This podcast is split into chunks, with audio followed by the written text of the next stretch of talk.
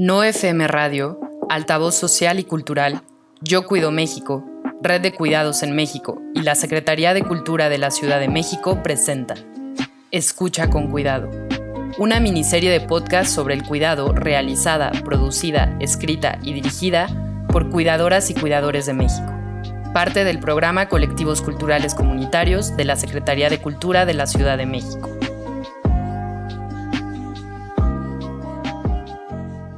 Un café por el cuidado.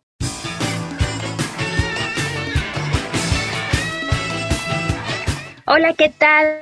Bienvenidas, bienvenidos, bienvenidos todos a este su programa Un café por el cuidado. El día de hoy vamos a hablar de un tema súper interesante que es el activismo del cuidado en México y lo vamos a dividir en tres bloques. Para esto, en el primer bloque vamos a contar con tres mujeres expertas en el tema que nos van a ayudar y que tienen mucho eh, tiempo involucradas en este eh, tema del activismo en el cuidado. Entonces, para arrancar, vamos a tener en el primer bloque el, el trabajo de cuidado en México un poquito de información sobre qué es, de qué va, por qué es tan importante y quiénes son quienes cuidan. Y entonces vamos a arrancar con esta entrevista. Déjenme ahorita le doy un traguito aquí a mi cafecito. Espero que por aquí mis, mis este, compañeras estén tomando también un cafecito, un tecito o algo, porque esta va a ser una charla muy entretenida. Y pues bueno, vamos a arrancar con el primer bloque, el trabajo de cuidado en México. Y para esto voy a presentar a una mujer que tiene una experiencia personal y que también tiene mucha iniciativa y, e involucramiento en el tema del activismo. Vamos a dar la bienvenida a Sodelva Álvarez Ruiz. Sodelva, buenas, ¿cómo estás? Hola, ¿qué tal? Buenas noches. Pues mira, el formato del programa va a ser a partir de preguntas interesantes que nos van a desencadenar a esta plática. Entonces vamos a arrancar con la primera, Sodelva. ¿Qué es el trabajo de cuidados? Bueno, el trabajo de cuidado es de alguna manera atender todas las necesidades, tanto físicas como emocionales, de una persona en una condición de dependencia. Eh, puede ser una persona con una enfermedad crónica de larga duración, como es el cáncer, o personas que sufren epilepsia o alguna persona con discapacidad que tenga poca movilidad o falta de comunicación verbal. También se requiere de trabajos de cuidado para personas cuya enfermedad ya no responden a ningún tratamiento curativo y lo que se le denomina esto es eh, cuidados paliativos. Eso es básicamente lo que es el trabajo de cuidado. Muy bien, muchas gracias. Es una excelente introducción la que nos pudo ofrecer Sodelva. Y también voy a presentar a mi siguiente invitada que nos va a ayudar con la respuesta de la segunda pregunta. Ella es Mariangi Silveira. Hola, ¿cómo estás, Mariangi? Hola, Sofi, Sodelva, qué gusto verlas. Un placer estar aquí charlando con ustedes. Muy bien, pues esta es la pregunta, Mariangi, para ti. ¿Cuál es la importancia del trabajo de cuidados? Qué importante pregunta, te agradezco mucho, Sofía. Creo que primeramente tenemos que resaltar y hacerle saber a las cuidadoras que lo son, porque muchas veces ni siquiera se perciben. Y de esa manera nos podemos dar cuenta que su familia no está involucrada en todo el papel que desempeñan las cuidadoras y todo el, trajín que tienen que llevar en el día a día. De pronto cuando hablamos de cuidados pensamos únicamente en la carga visible, pero no nos damos cuenta de todo lo que hay alrededor, de la gestión, de, de llevarlo a cabo, de toda la parte emocional, que muchas veces el estado de ánimo de la cuidadora, de ese depende el de todo el resto de la familia. Es de suma importancia visibilizar y llevar a todos los oídos todo lo que hace una cuidadora en su día a día. Además es muy importante que se pueda reconocer como un verdadero trabajo y que podamos llegar a obtener una remuneración y que no solamente se tenga una remuneración, sino que también puedan contar con los servicios de salud, con las oportunidades laborales. Necesitamos abrir una gran brecha. Necesitamos que la gente entienda que el trabajo que desempeña está eh, representando un porcentaje eh, de, la economía y que la gente que está alrededor pueda, además de admirarlo y además de reconocerlo y de toda la parte romántica que, que no nos sirve de nada, que pueda resaltar todo lo que eso significa y todo el aporte social, familiar, emocional y entre otras muchas cosas que, que, que desempeña o que representa el trabajo de cuidados. Qué importante esto que nos acabas de comentar, Mariangi, porque eh, nos deja ver eh, toda la amplitud que tiene el, trabajo de cuidados y que no solo abarca, como muchos piensan, el ámbito privado, ¿no? En el, hogar, sino que sobrepasa al ámbito público, en la calle, en los empleos, en el gobierno, ¿no? Entonces, es muy importante lo que acabas de decir porque la eh, fortaleza del trabajo de cuidados es el mantener a la sociedad a flote. Muchas gracias por tu comentario, Mariangi. Y pues bueno, vámonos por una tercera pregunta y por una tercera invitada para este primer bloque, que también estoy muy agradecida de que esté con nosotros. Mayra Chávez, ¿cómo estás? Hola, muy buenas tardes. Estamos aquí tomando un cafecito para el cuidado. Ay, qué bueno, qué bueno, pues provechito, qué rico que esté tu cafecito. Y pues bueno, ahí te va la pregunta. La pregunta es, ¿quiénes cuidan, Mayra? Todos, todos cuidamos. De hecho, en, la forma en que nos criamos, en la forma en que nos dirigimos, todos somos cuidadores. Yo cuido a mi hermana, tú me cuidas a mí, yo cuido a mi vecino, eh, mi cuido a mi amiga, eh, protejo. Esa es la parte importante. Todos tenemos, podemos y deberíamos acceder a cuidar. Sí, así es. Creo que creo que eso se nos olvida. No nos damos cuenta que también hay una parte como de autocuidado en el cuidado y también uno uno se baña, uno este se alimenta y es importante ver cómo lo hace hacia los otros. Pero me gustaría tener un punto central en esto y me gustaría hablar, por ejemplo, de la sobrecarga de este trabajo y qué representa esto en la vida de las mujeres. Bueno, digo mujeres porque la mayoría de las personas que cuidan son mujeres. Así es. Eh, eh, socialmente, nosotras las mujeres somos en determinado momento quienes cumplimos con este rol del cuidado. Eh, cuidamos, este, cuidamos a, como ya bien lo comentaba Mayra hace un rato, ¿no? Cuidamos a nuestra familia, cuidamos a nuestros vecinos, cuidamos a determinadas personas que están cerca de nosotras y nosotros. Sí, es verdad. Yo creo que, este cuidar todos y todas siempre em, puede dejar en entredicho eh, la sobrecarga del mismo trabajo y puede también eh, dejarnos ver de manera tangible, pues las desigualdades en las que se desenvuelve este trabajo. ¿Quién me ayudaría a comentar un poquito más sobre el tema, sobre la sobrecarga y las desigualdades? Mayra, ¿nos podrías contestar, por favor? Mira, las desigualdades las vamos haciendo nosotras. Desde casa, las cuidadoras somos la mayoría mujeres. Afortunado o desafortunadamente somos las que criamos. Entonces nosotras tenemos el poder de enseñar a los hombres que pueden ser inclusivos, ¿no?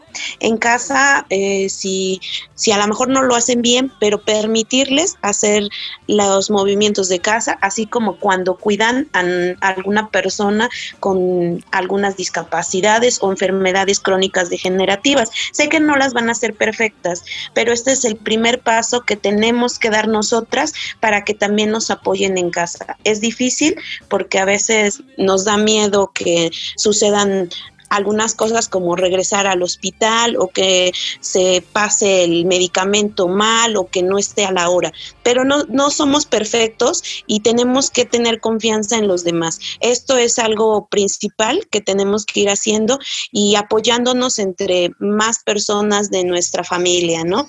La sobrecarga se va, se va viendo ahí porque muchas de nosotras no permitimos que nos ayuden a cuidar a nuestro familiar, a nuestros hijos en esta parte. Entonces ahí se va viendo la sobrecarga poco a poco. Si nosotras vamos permitiendo y nos vamos ayudando, esto nos va a ir agilizando un poquito y nos va a ir relajando un poco más.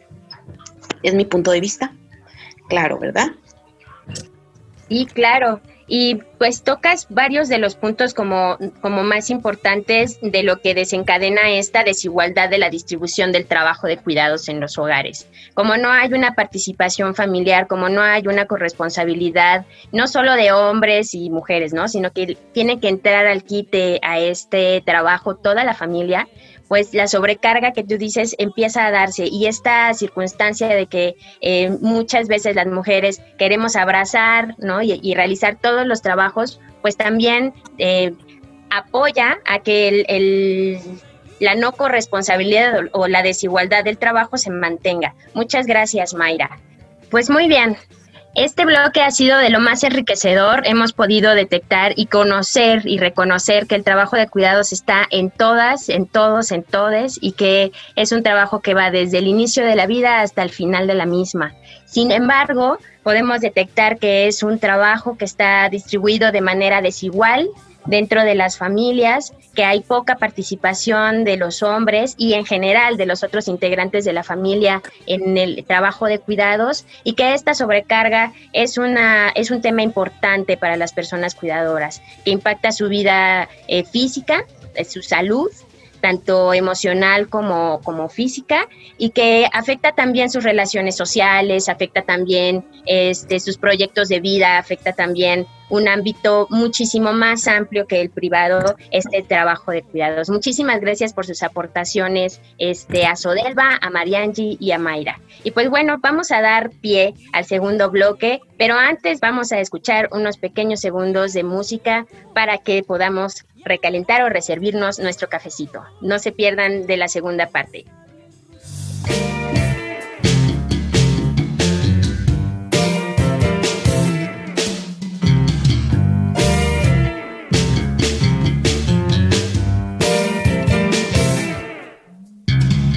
Ya ves, años después, y solo a diez del nuevo siglo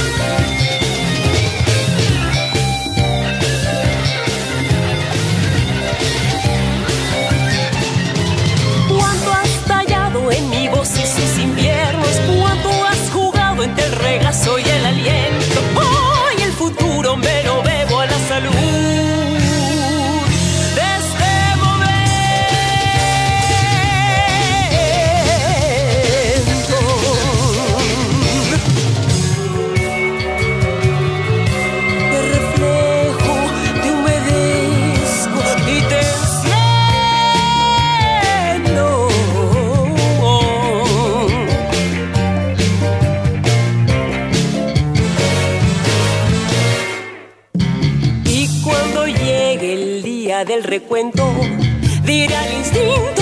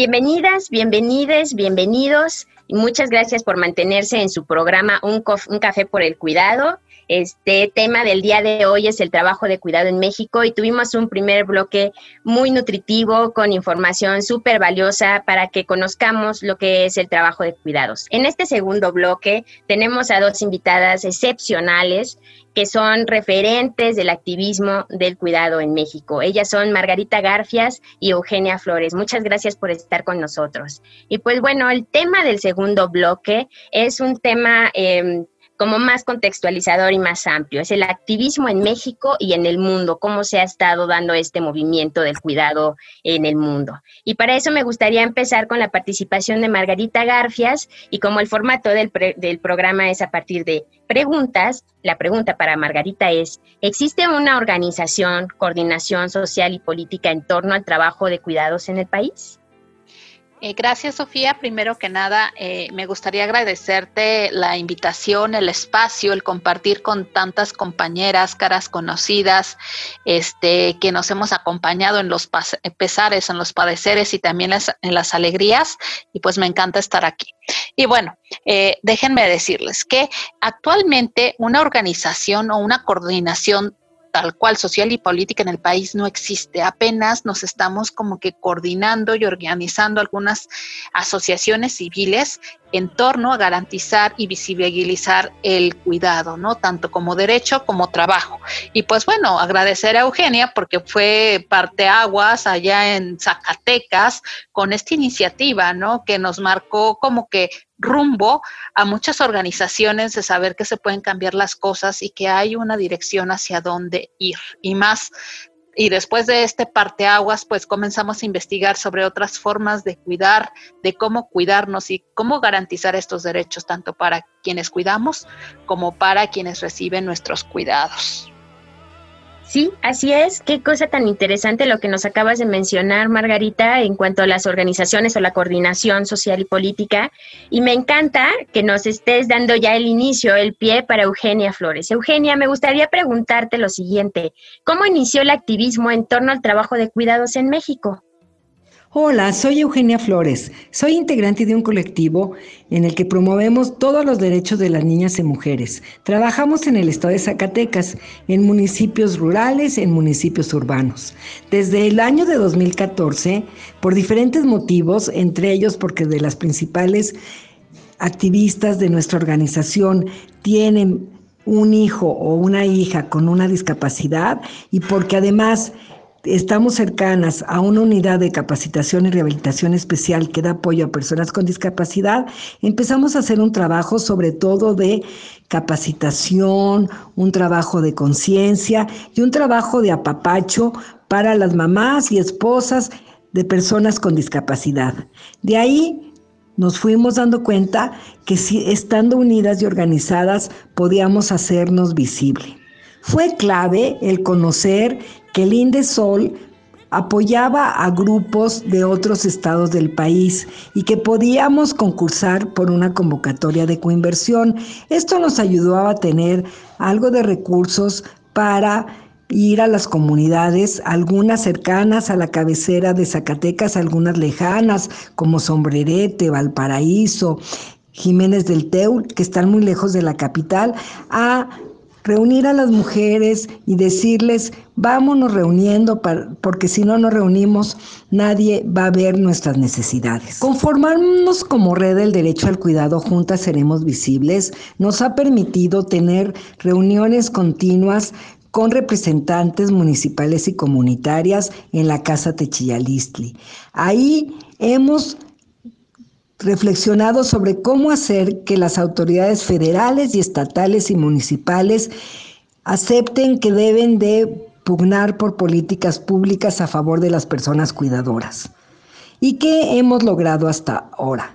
Logramos a nivel federal, en la administración 2012 2018, después de muchos intentos y muchas gestiones y movilizaciones junto con la organización CEMPA, logramos que se etiquetara un recurso en el programa de empleo temporal para apoyar el trabajo de las cuidadoras. Más de 920 cuidadoras de 21 municipios recibieron un apoyo, recibieron algunos implementos para mejorar su cuidado y recibieron la posibilidad de capacitar para mejorar su cuidado. Eso fue un logro a nivel federal del 2018.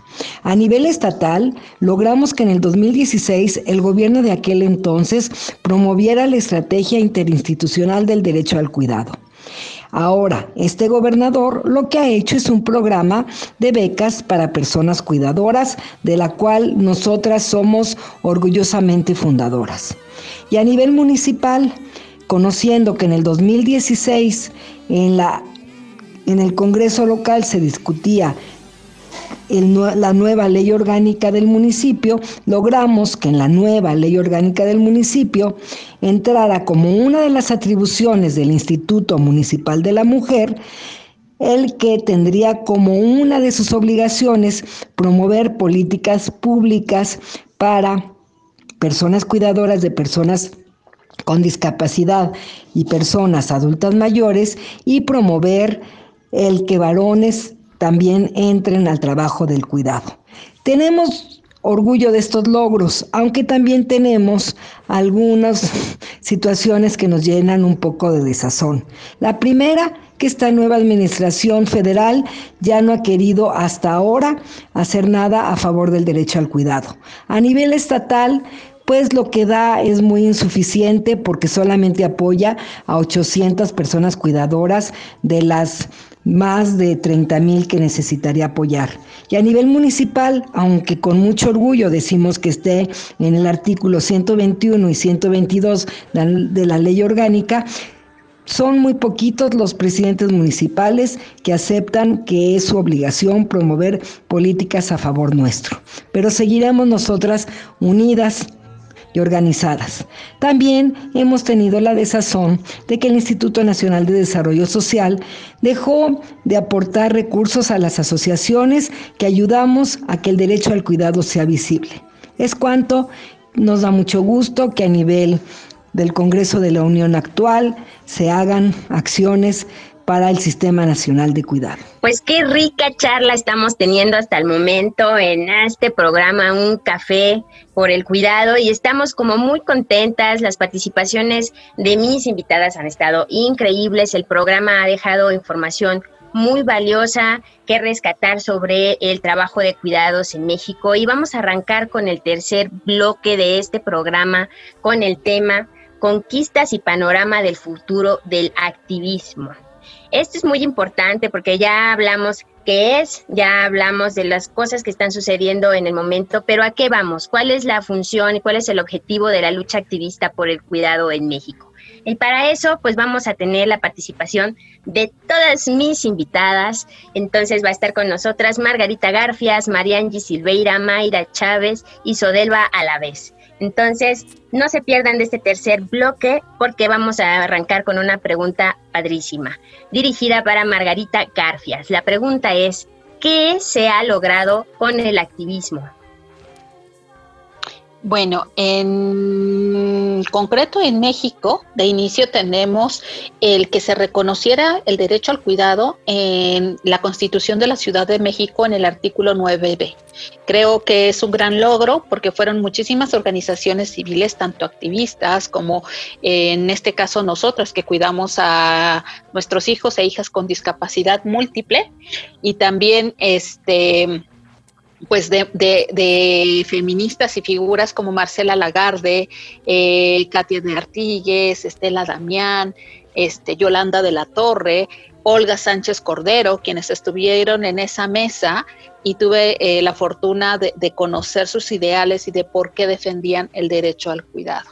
Este, otro de los logros eh, es visibilizar esto eh, pues ya de manera nacional, ¿no? Y es tanto eh, esta fuerza que, bueno, ahorita ya se está eh, considerando el que el derecho al cuidado quede en el artículo cuarto constitucional, ¿no? Y no solamente el derecho al cuidado, sino el derecho al tiempo propio, que es un parteaguas en garantizar a qué vamos a dedicar nuestro tiempo las mujeres, ¿no? El poder decidir cuidar o no cuidar, o cuánto tiempo cuidar, o a quién cuidar y cómo cuidar. Entonces, eh, esas son las principales características o los principales logros, ya logros secundarios más en pequeño eh, y que abonan ahora sí que en gran medida al cambio de cultura, es que cada vez que vamos avanzando, más mujeres se reconocen cuidadoras, ¿no? Porque ha quedado tan implantado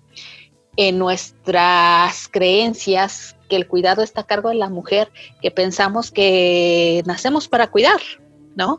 Y que no tenemos que tener otra aspiración que cuidar bien a la pareja, al hijo, a la hija, a los padres, cuando es cuidado debe de eh, ser eh, proporcionado desde la corresponsabilidad, como ya lo han dicho en los otros bloques, ¿no? Y no solamente bajo la responsabilidad, el tiempo y el cuerpo de la mujer.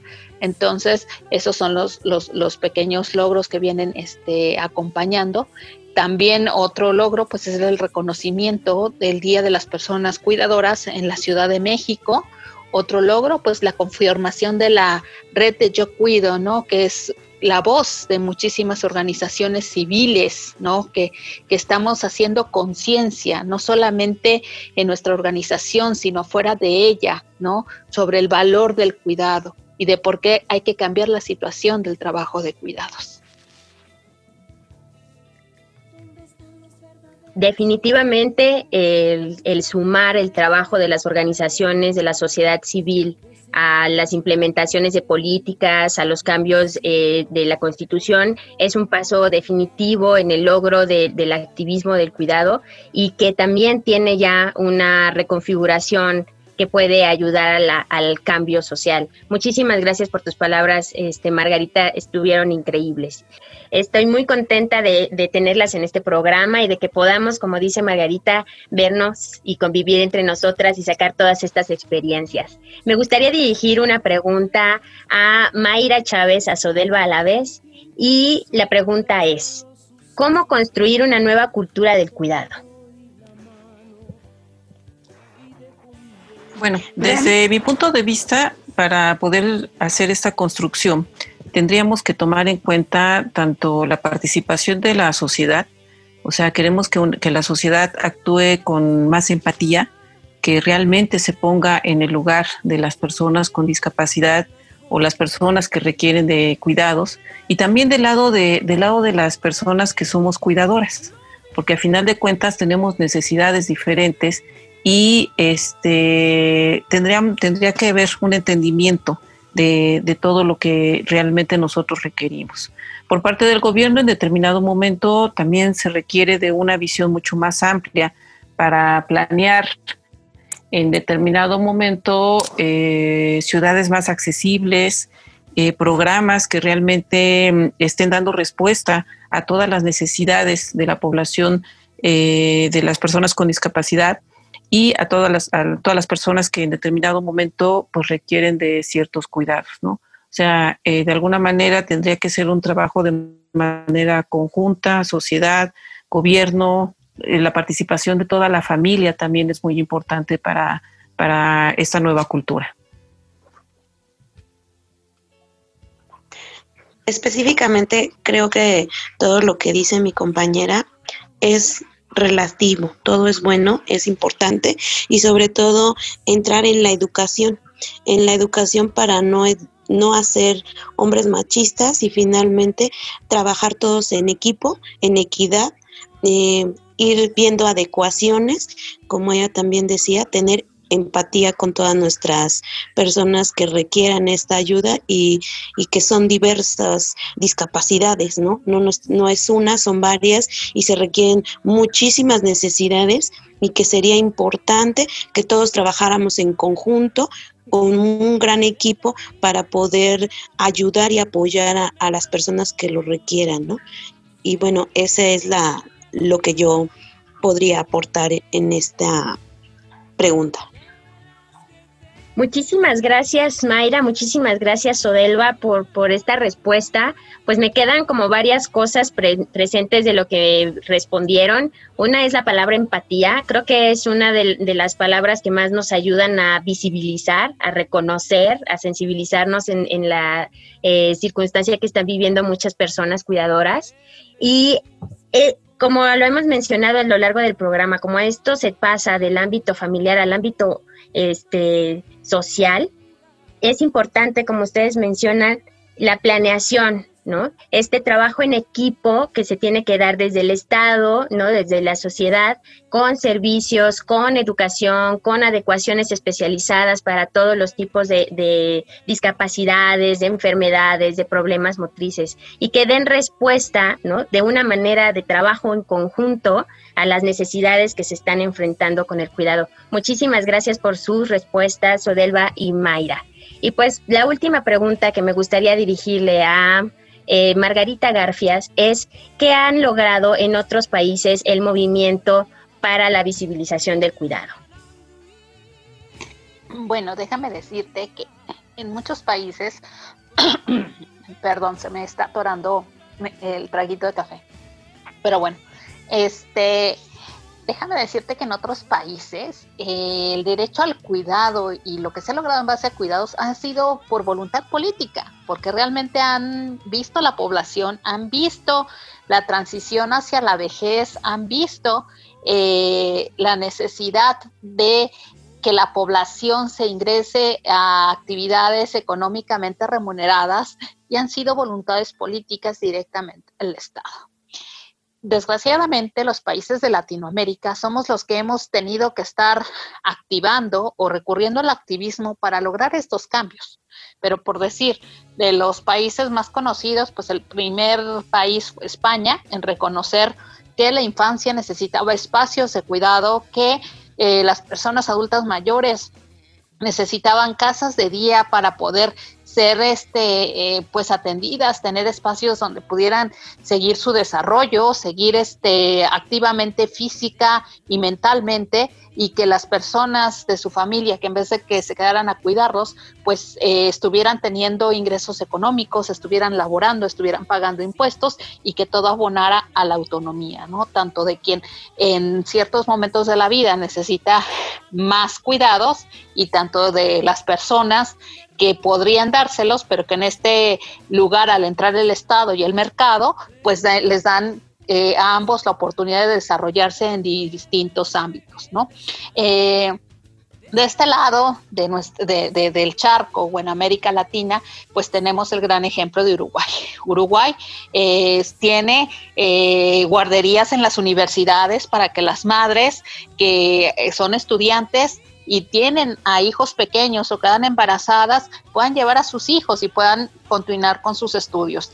Tienen guarderías las empresas para que padres y madres puedan llevar a sus hijos ¿no? A estos espacios sin quedarse en la casa o sin quedarse los niños al cuidado de los abuelos.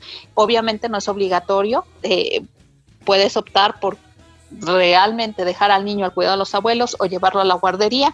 Sabemos que las guarderías eh, no están allí los abuelos, pero implican como un seguimiento puntual al desarrollo motriz, al desarrollo físico, al desarrollo emocional y eso abona pues a, muchos factores de bienestar, ¿no? En toda la familia.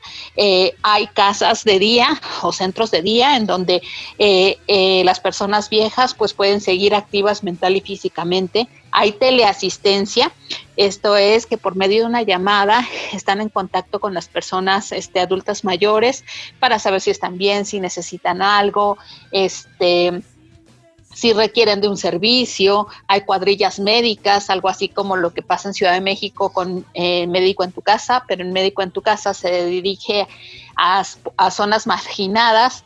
En Uruguay se, dirige, a todas las personas adultas mayores. Eh, en el área de discapacidad eh, hay tanto apertura a que acudan a centros de día cuando ya han terminado pues el el ciclo escolar o cuando ya no son estudiantes, hay estos espacios de casas de día. También otra modalidad que se implementó es la asistencia personal, ¿no? La asistencia personal es un servicio de uno a uno para las personas con discapacidad que requieren ese apoyo de persona a persona y este asistente personal se encarga de asistirles durante todo el día en todas las actividades que realicen. ¿No? Es este, eh, em, a veces hace un papel como de enfermero, apoyarlos en la alimentación, apoyarlos en el aseo, acompañarles a las terapias, a las citas hospitalarias o tan solo a salir a caminar por la cuadra, al parque, este, o incluso ir al cine o ir a tomar un café con los amigos, las amigas, ¿no? Entonces, creo que hay maneras de cuidar de otras formas en donde se preserva tanto la autonomía de la persona que requiere cuidados y de quienes en muchos casos tenemos que renunciar a nuestro trabajo, a nuestra carrera, a nuestros estudios, por dedicar este tiempo a otras personas, ¿no? Y que a final de cuentas eh, no estás descuidando, como a veces pensamos, porque al final del día todos al terminar su jornada se reúnen en casa para apapacharse, para verse, para contar lo que pasó en el día, para abrazarse, para compartir y entonces eh, sin eh, tener culpas, sin estar de mal humor, sin tener ese cansancio físico y mental que actualmente está sucediendo debido a la sobrecarga de cuidados. Pues sí, creo que lo que tenemos que hacer es echar una miradita a los ejemplos que ya tenemos tangibles en, el resto del mundo. Como tú dices, en el del otro lado del charco tienen una cultura diferente, en donde ya lograron este, reconocer la importancia del trabajo de cuidados y, e incorporarlo al sistema económico, al sistema de educación y de salud en otros países. En, como dices, en Latinoamérica, pues ya tenemos también un ejemplo en Uruguay y creo que el ejemplo eh, se está tomando y lo estamos abrazando otros países como México, con este, sumándonos a este movimiento para el reconocimiento del cuidado, específica específicamente en México, que ahorita con la colectiva Yo Cuido y otras coaliciones están eh, promoviendo la modificación del artículo 4 para agregar el derecho al cuidado digno y al tiempo propio.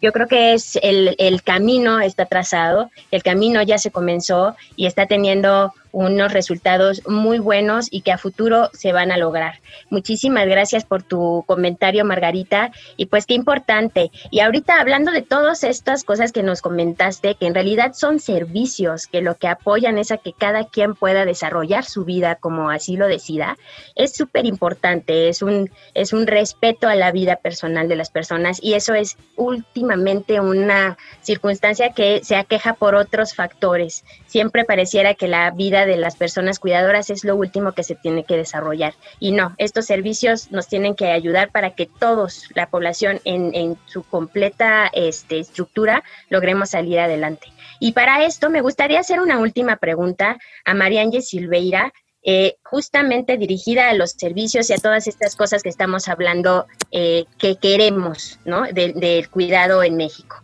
¿Qué esperamos de la sociedad y del gobierno en cuanto a los cuidados, Mariangi? Creo que necesitamos que se entienda este cambio de cultura y este cambio en las necesidades.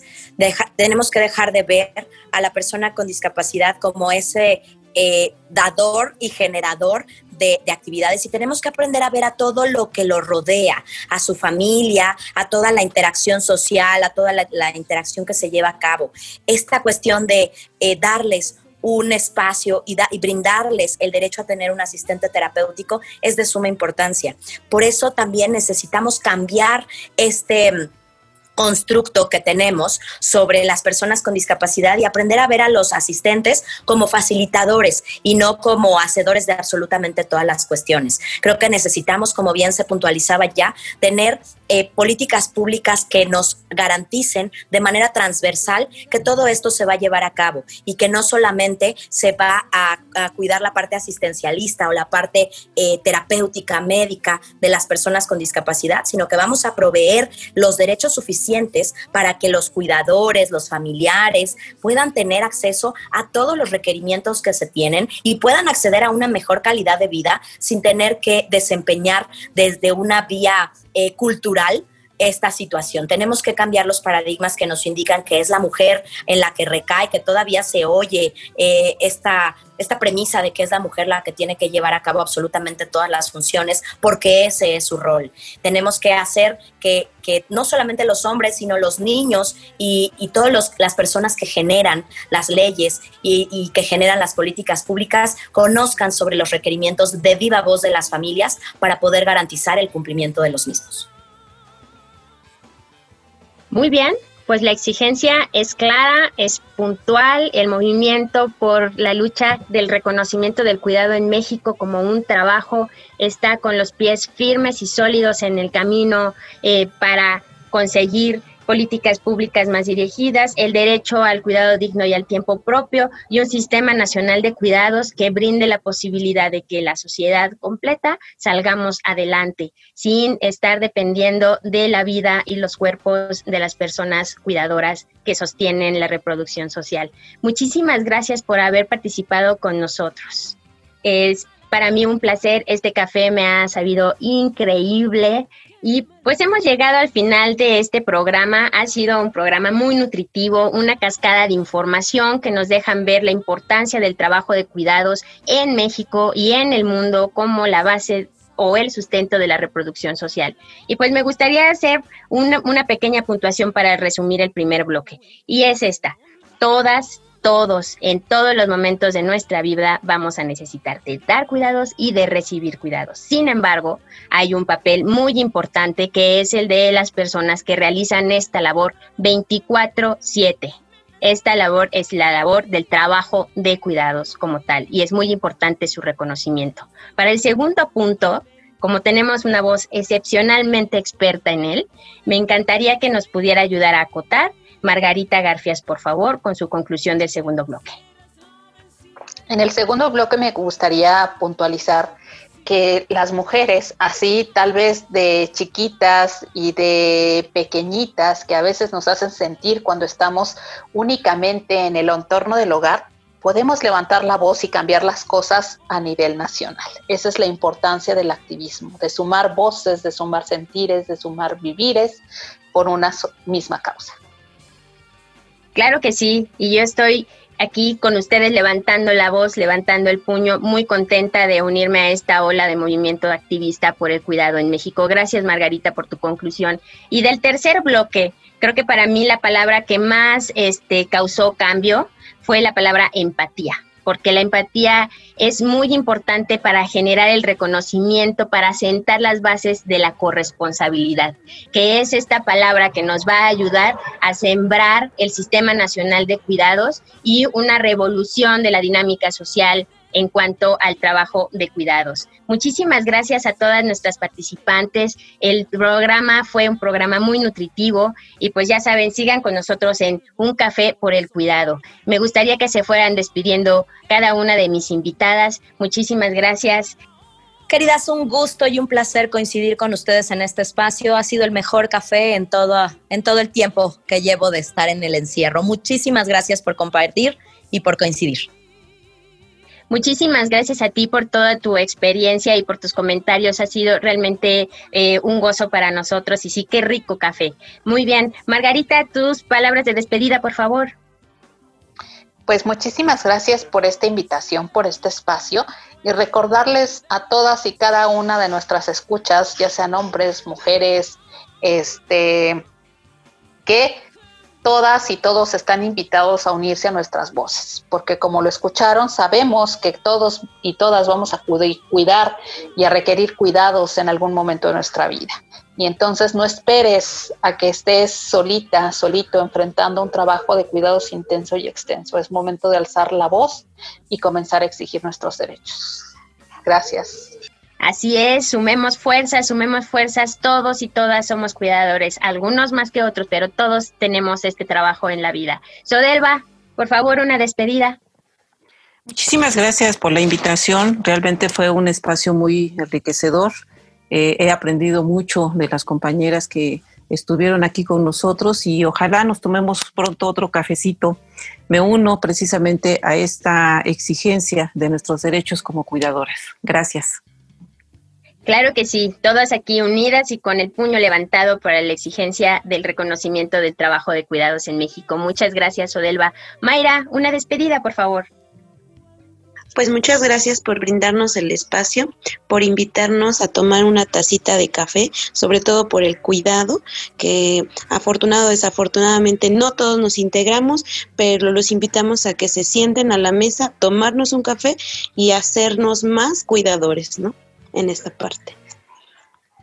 Muchísimas gracias, Mayra. Pues ya lo saben, todos y todas somos cuidadores, algunos más que otros, todos vamos a necesitar el cuidado y es importantísimo reconocerlo, tener empatía y generar corresponsabilidad en nuestros hogares, en la sociedad, en el mercado y en el Estado. Muchísimas gracias por acompañarnos a un café por el cuidado con el tema del activismo del cuidado en México. Muchísimas gracias y nos vemos para la otra.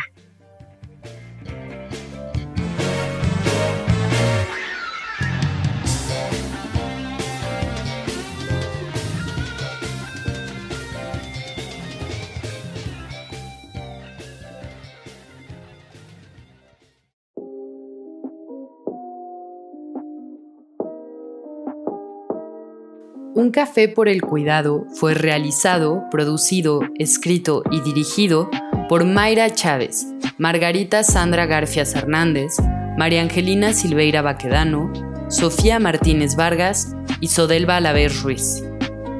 Con la participación especial de Eugenia Flores. Música de Eve Rosell, a quien agradecemos especialmente por compartirnos sus canciones. Edición Sebastián Morales. Producción ejecutiva, Rafael Rodríguez. Escucha con cuidado es presentado por No FM, Altavoz Social y Cultural, Yo Cuido México, Red de Cuidados en México y la Secretaría de Cultura de la Ciudad de México en el marco del programa Colectivos Culturales Comunitarios de la Ciudad de México. México 2020.